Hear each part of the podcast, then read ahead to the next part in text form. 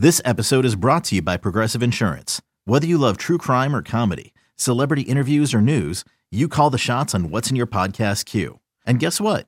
Now you can call them on your auto insurance too with the Name Your Price tool from Progressive. It works just the way it sounds. You tell Progressive how much you want to pay for car insurance, and they'll show you coverage options that fit your budget.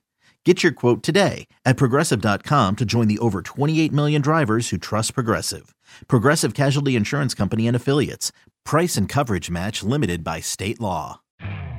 You could spend the weekend doing the same old whatever, or you could conquer the weekend in the all-new Hyundai Santa Fe.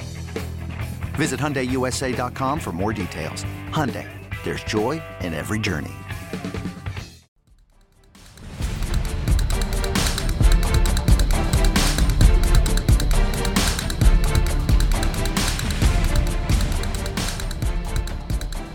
All right, a happy Halloween as we were tricked as Giant fans up in Seattle for both predicting a win on one Giant step. But you get the treat, and the treat is Paul Dottino and myself, Shaun Morash, here on one Giant step. Paul, hello. You're already loving my puns today.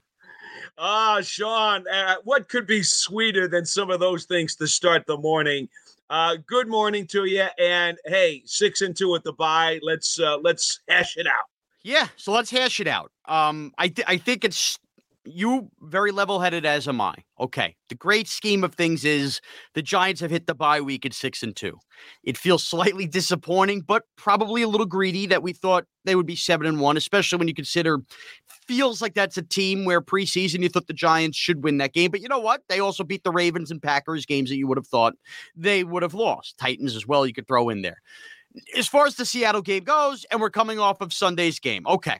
There's different ways to break this down, and away we go. Number one, Paul, I don't know where your biggest issue and blame game is going to fall. And mine's not going to come really on player wise, so to speak. I mean, Richie James for sure. But I know that they are very short at wide receiver. I know that with that crowd in Seattle having two new starters on the offensive line off injuries, I understand all of that. And I understand that they might be a little gassed and Saquon running down. To me, though, that was way too a conservative, too much of a conservative game plan yesterday, including, by the way, the end of the first half where you had more than enough time with a good field goal kicker and Graham Gano to try to make something happen and the Giants just really fell back. And if you're going to play that conservative, Paul, well, boom, those two fumbles that happened with Richie James, you're going to take away two precious possessions from the Giants. It's going to come back to haunt you. Well, I don't know. Uh, I'm not. I'm not really that upset about it, and I'll tell you why. The Giants have had four come from behind victories in the fourth quarter this season. And despite everything, because this was by far their worst overall performance of the year, Agree. They've got this game at 13 13 early in the fourth quarter, which, quite frankly, is exactly where they want it to be. That's been the Giants' game plan. That's been their True. MO. 13 13, early fourth quarter. They're a fourth quarter team. They have been conservative. They have been pounding the rock, and eventually the rock crumbles. The running game gets going, and the team eventually pulls it out. That's the way the script has been written. So if they've gotten to six and one using that script, I can't criticize them when they lose a game in Seattle on Sunday when they've basically kind of followed the same MO. So I do understand that point of view. And by the way, at 13 13, I was like you yesterday. I said, you know what? Giants muck it up. This is how they've come back and won all of these games. But I think what we were hit with was a reminder yesterday Yes, this is still a process. Yes, talent wise, the Giants still have a long way to go. But when you play games this way, and the Giants have won, obviously, you said plenty of them. Well, when Richie James pops the ball out there in the fourth quarter with six minutes left, it's going to demoralize you because you're playing for the razor thin margin and you can't afford those turnovers. Special teams, Paul. We've been the special teams podcast. Uh, and I don't know what the right play there is on the second one from Richie James after he's already fumbled one time. I mean, they handed, literally handed the Seahawks 17 points by having those two fumbles, and that's the difference in the football game. I don't know whether the play is to tell Richie James to fair catch it, but this to me will always be remembered as the Richie James game for me. And if it's conservatives your approach and it's worked for them before, well, damn, you're going to get burned if if you just you know razor thin turn the ball over like that. And I, you almost could live with Daniel Jones or Saquon or somebody fumbling. You can't have Richie James fumbling punts, and that's why you're losing the margin. And that's why Bill Parcells used to tell Phil McConkey, I don't care what you do in return yardage, just get me the ball. Get Yeah. it into Phil's hands, and we'll worry about the rest. Um, Richie James now has had a couple of games in a row where he's had trouble holding on to the football. Becoming a problem. And and I will tell you, the second one in particular was a hell of a play by the Seahawks special teams punching it out, but it's inexcusable. And we have discussed this. In fact, on, on the MSG show last week, I had actually said going into this game, Richie James is going to need to play better and step up and give the Giants offense a little bit better field position than what he's been doing because since the opening game, I think he had averaged something like two yards per punt return. right. And and you know, again, do you want to go with the McConkey philosophy of just catch the ball, or do you need this offense to get a little bit of a jump start? Um, I don't know. Should he have fair catch the ball? I I guess that's that's always going to be a hindsight Well, giving you the correct answer.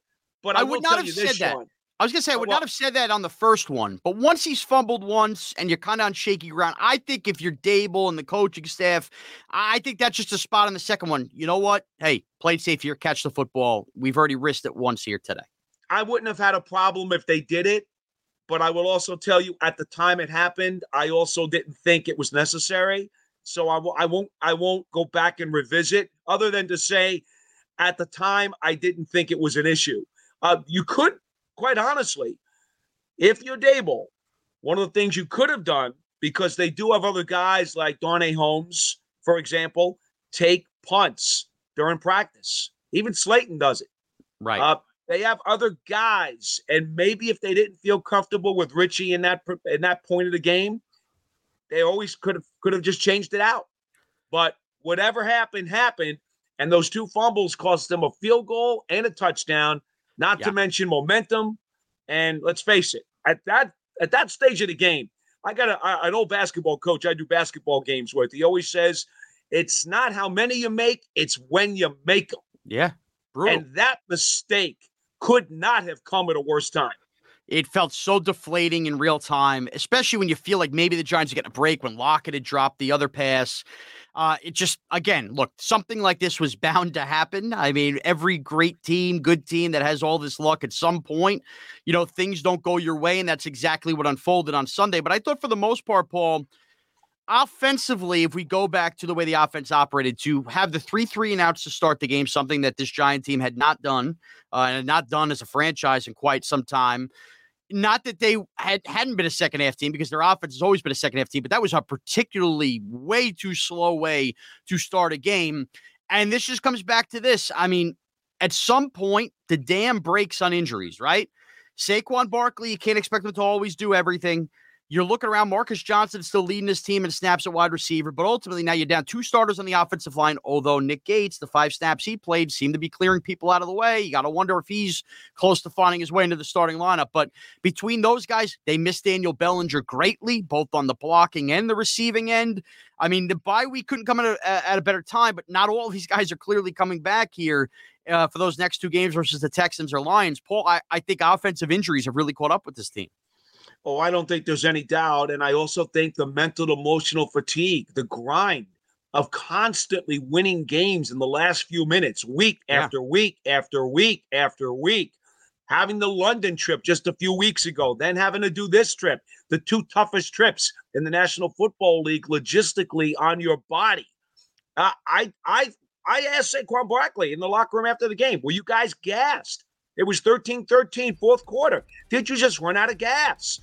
And he said no. I mean, that's Barkley's a stand-up guy. He's gonna say no. But I thought they looked gassed. I did.